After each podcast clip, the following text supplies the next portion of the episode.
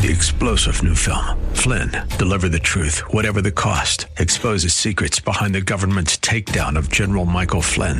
Flynn knew what the intel world had been up to. He ordered the first audit of the use of contractors. This set off alarm bells. He told the truth. He was the most dangerous person for Donald Trump to hire. They had to get rid of Flynn. Flynn, deliver the truth, whatever the cost. Available now. Watch it today. Go to salemnow.com. Salemnow.com.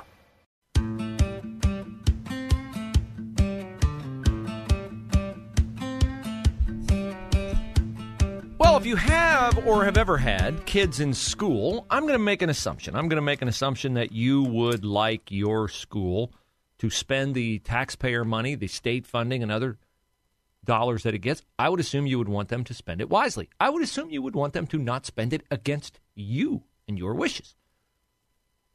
That seems like a pretty self evident assumption, uh, but it is not shared by the public schools out there because the public schools are fighting against universal school choice in the state of Ohio. And they are fighting ardently. They are hiring attorneys. They are suing in court to stop the expansion of Ed Choice scholarships, which benefit low income students. And they are fighting against any expansion of school choice, not because it would take $1 away from them, as it is currently proposed, it would not take $1 away from them. But they are concerned that someday it might take a dollar away from them. And so they are suing to stop it. And it seemed a reasonable request to me and apparently to State Senate President Matt Huffman and to State Auditor Keith Faber to say, okay, Columbus, Cleveland, Dayton, Cincinnati, there's like 60 districts in the state of Ohio of 611 that are suing against school choice. They're hiring attorneys. Where are they getting that money? Well, schools don't sell anything appreciable to their budget. I mean, they might sell a few t shirts or something like that, but the vast, vast, vast share of their money comes from, from you. You're a taxpayer. You pay state income tax, you pay federal income tax. They get money from the government. Schools do. So it would seem that if they're getting money from the public and they're spending money to sue against an initiative that the public in polls overwhelmingly supports universal school choice or an expansion of ed choice or just generally options for educating your kids.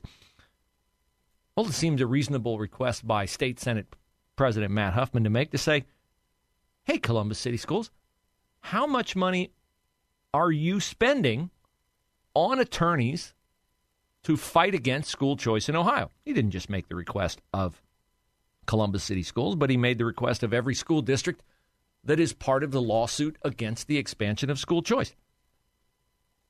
Can you guess how the schools processed that request? Uh, I know, not well. No, it was not well. Now, what do Democrats do when something happens that threatens their preferred course of action. Uh, they protest, yes, but they do more than that.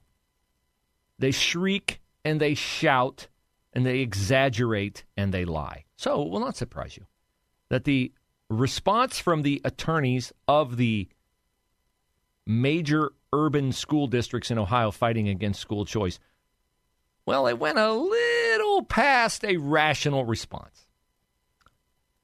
They sent a letter to the Ohio Attorney General Dave Yost saying that the attempt, and any attempt, for them to have to list how much money they're contributing to this lawsuit against school choice in Ohio was, and I quote, contemptuous and criminal behavior. Criminal? It's criminal for Matt Huffman, state Senate president, and Keith Faber, state auditor, it's criminal to ask schools, hey, how much money are you spending on this lawsuit against what parents in Ohio want? If that's criminal, I would like for them to cite the section of the Ohio Revised Code. Give me the law that they're violating. You know what it seems to me like? It's not criminal. It seems to me like it's an effort to insist on accountability. Hey, the state's giving you money, the federal government's giving you money, taxpayers are giving you money. How are you spending it? Because after all, I said the other day, Columbus City Schools, their budget's like over a billion dollars, yet they're 300 and some million short in their budget. Well, how much are you spending on the lawsuit? Because that's money you could spend on, you know, the students. Uh, this response, this vitriolic, it seems like AOC responding to this. There can be no possible explanation of this appalling document other than to intimidate and threaten the more than 100 school districts who are paying for the persecute a prosecution of the school voucher challenge persecution too. Uh, so what are they going to do besides howling and complaining?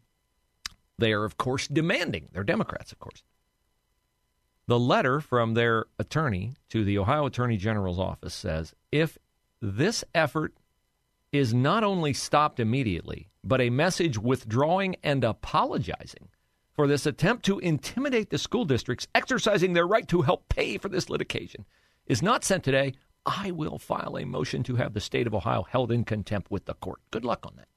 Good luck on that motion with a conservative majority on the Ohio State Supreme Court. Good luck. Good luck. Good luck uh, Keith Faber's office on May the 22nd sent letters to a thousand fiscal officers, so the people who control the purse strings, at public schools and educational service centers and community schools across Ohio. It asked them to produce by June the 2nd a showing of how much money they've spent on lawsuits challenging the constitutionality of laws passed by the General Assembly. So that's what the public schools are claiming that the expansion of school choice is unconstitutional. It's unconstitutional to offer school choice. Hmm. Is it? Uh, the state auditor's office is sort of laughing at this, as they should. A spokesman for the auditor's office, Mark Kovac, said If the districts want to follow the misguided legal advice and refuse to respond to our short survey, we will formally request the information. Auditor Faber is doing his job and attempting to shine light on and provide a level of transparency about the use of taxpayer money. I remember when Joe Biden got elected, he promised to be the most transparent president ever. Apparently, the school districts fighting school choice do not share his promise to be transparent. He hasn't delivered on that promise, of course. Maybe they're saying, we didn't promise that. We're not going to be held to that. You know, they deem Matt Huffman, the state Senate president, asking these questions to be, and I quote, retaliation in the purest form. and an abuse of power. I think that's Matt Huffman kind of doing his job, isn't it? Isn't it Matt Huffman's job as a state senator to be sure that no money's wasted in the state of Ohio? I mean, he's kind of an important guy as the president of the Ohio Senate. Shockingly enough, that's what Matt Huffman's office responded. This is public information anybody can ask for. Yeah, it is. It is. So this is how you know you are getting to a lib by how loud they scream, right? By how loud they scream. Whether it is on a federal level, uh, excuse me, on a state level like this is, or whether it's on a federal level. We got a big debt ceiling fight going on right now in Congress. Biden wants to spend money. He doesn't want anybody telling him how much money he can spend. Republicans in the House are like, hey, we got inflation. Did you notice we got inflation? We got to spend less. Kevin McCarthy and the Republicans got a deal passed to curb spending just a little bit. And Joe Biden has protested. His press secretary has protested. Uh, and Pramila Jayapal, one of the leaders of the squad in Congress, is also protesting. Listen to how she says she knows that all this debt ceiling hoo ha is the Republicans' fault, and specifically Kevin McCarthy's fault. Did you did you hear Kevin McCarthy's um, press conference this morning? He said multiple times that he's not to blame. That means he knows he's to blame. If you have to say it that many times, you're to blame. Oh, really? The number of times you say you're not to blame indicates who's to blame. Well, gee, uh, Joe Biden says all the time he's not to blame. He's not to blame for the border. He's not to blame for inflation. He's not to blame for gas prices. He's not to blame for Afghanistan. He's not to blame for anything. The buck stops there, is what Joe Biden says all the time. So is that like a code, as dog whistle, as the Democrats say. If you say, I'm not to blame, it's not my fault, you are to blame. I think maybe Jayapal's onto something there, at least as it pertains as it pertains to Joe Biden. Oh, own the libs. It really, really, really isn't that hard. Just hold them to their own words. Uh, they don't fare well in that comparison.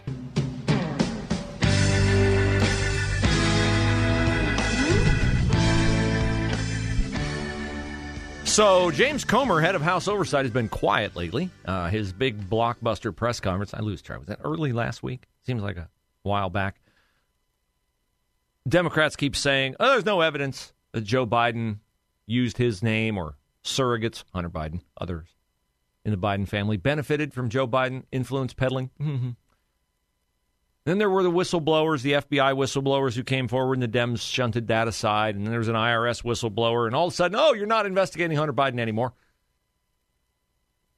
And then there's a second IRS whistleblower, a report of a second IRS whistleblower. And, you know, I figured, well, move him aside too, because he'll go on some conservative media site and make his allegations, and they'll be like, ah, oh, sure, Fox News, ah, Daily Wire. Well, hmm. there is a second IRS whistleblower, and he did not go on Fox News. In fact, uh, yesterday, he went on CBS News. Now, this is a, a uh, narrative breaker. Uh, here is how that CBS News report began. In his first public interview, the IRS agent told us he believes there was preferential treatment in this high profile case, something senior Biden officials had said wouldn't happen. When I took control of this particular investigation, I immediately saw it, you know, was way outside the norm of what, what I've uh, experienced in the past. Gary Shapley is a supervisory special agent for the IRS, where he's worked for 14 years. In January 2020, he was assigned to what he calls a high profile investigation. Who's the subject of the investigation? I can't con- confirm or deny the, the subject of this investigation. Why not? Because, you know, part of the tax secrecy laws don't allow it. Shapley can't say it, but CBS News has learned the investigation was the probe of Hunter Biden by the Trump appointed U.S. Attorney in Delaware. Senior Biden administration officials have vowed to let it run its course without interference. It's not restricted in his investigation in any way. Merrick but CBS Garland. News has obtained this letter Shapley's lawyers sent to Congress Monday alleging irregularities in DOJ's handling of the investigation. Shapley is seeking legal protections from Congress so he can share specifics of his allegations. There was multiple steps that were, were slow walked at the uh, direction of, of the Department of Justice. Had you ever encountered that before? I have not, no. These deviations from normal process, and, and, and each and every time it seemed to, to always benefit the subject. Hmm, wasn't that interesting? Always seemed to benefit the subject. The subject would be, of course, Hunter Biden. There is so much smoke because there's so much fire, because there's so much wrongdoing, what is the Biden family business? Again, I'll ask just a simple question, the same question James Comer asked. Well, they're getting paid all this money. What is their business? Oh, Hunter Biden's an energy whiz. Is he really an energy whiz, Hunter Biden? How do you become an energy whiz? What do you go to Carnegie Mellon? Or you go to some other great engineering school? Or or you can snort cocaine off a hooker's belly. That's how Hunter Biden became an energy expert. Actually, he became an energy expert or an expert in anything else that he could use to enrich himself and others in the family just by being born a Biden. Here's another part of the CBS News report on IRS whistleblower Gary Shapley. Shapley says he decided to blow the whistle after a heated meeting last October with federal prosecutors. It was my red line meeting. It just got to that point where that switch was uh, was turned on, and I just couldn't silence my conscience anymore. Did you let prosecutors know you were unhappy? I don't think I can answer that. Hunter Biden has denied any wrongdoing. Like civil servants. The IRS agent told us he is a registered Republican. His whistleblowing is being assisted by an advocacy group with past ties to the GOP. But Shapley says this is not about politics. Why do you want to navigate these waters? I don't want to do any of this. I took an oath of office, and when I saw the egregiousness of some of these things, it no longer became a choice for me. It's not something that I want to do, it's something that I feel like I have to do. So interesting, interesting, interesting. We'll see where it goes. It's interesting that it happened on CBS because I don't think anybody can reasonably make the case that CBS is uh, in the bag for conservatives going after Hunter Biden. Nope. Can't make that case. Not given what they usually don't report regarding this administration's lies on the border and everywhere else. Now, we had a development yesterday here in Columbus in a case that um, people in town are trying to turn into something that it is not. They are trying to turn in to another George Floyd type case. The very tragic, yet it's hard to even say the word, but it is a justifiable shooting of 13 year old Sinzae Reed. He was shot and killed in October, confrontation with, Sinzae Reed was black, with a white man by the name of Krieg Butler. Sinzae Reed's family, understandably grief stricken, has been asking for the indictment of Krieg Butler on murder charges. He was originally charged with murder, then he was not. They dropped the charges. And there have been precious few details about this that have come out. I have, through my conversations with members of the Columbus Police Department, known details that for the first time yesterday, the Franklin County Prosecutor's Office finally put on the record. I don't understand why the Franklin County Prosecutor's Office allows itself, in this case, there were no cops that could be unfairly accused in this. I don't understand why the Franklin County Prosecutor's Office wouldn't come out with more details initially to tamp down civil unrest. But finally, yesterday, they said what I've been told months ago, and that is that Sinzae Reed was shot because he also had a gun and shot at Krieg Butler. How did there how did there get to be bullet holes in Krieg Butler's truck? Where was the gun? No gun was found. We kept hearing, no gun was found, no gun was found, no gun was found. I knew why no gun was found.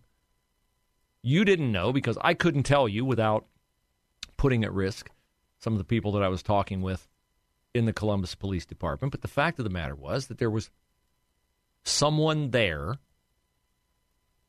who picked up the gun that Sinzae Reed had and used and took the gun before Columbus police arrived on the scene.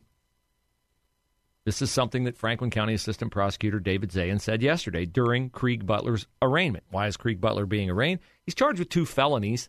They're low grade felonies. Uh, Krieg Butler could not carry legally a loaded firearm in his vehicle because he had been convicted in 2010 of a fifth degree felony. And he also, I get it, understandably panicked because he shot and killed a 13 year old boy who was also trying to shoot him. He did not tell police, Krieg Butler did not tell police initially where to find his gun. Now, the Reed family, spokesman for the Reed family, continues to stand on the thin wire that, well, there was no gun ever found, so Sinzae Reed didn't have a gun. And now, unfortunately, they're going down the road of it's racial and I hope cooler heads prevail on this. Ask yourself the question. In Columbus, Ohio, would they hesitate to indict someone for killing a youth if they had ample justification and evidence to do so? Of course not. We'll chat with Matt Mayer, Opportunity Ohio, next.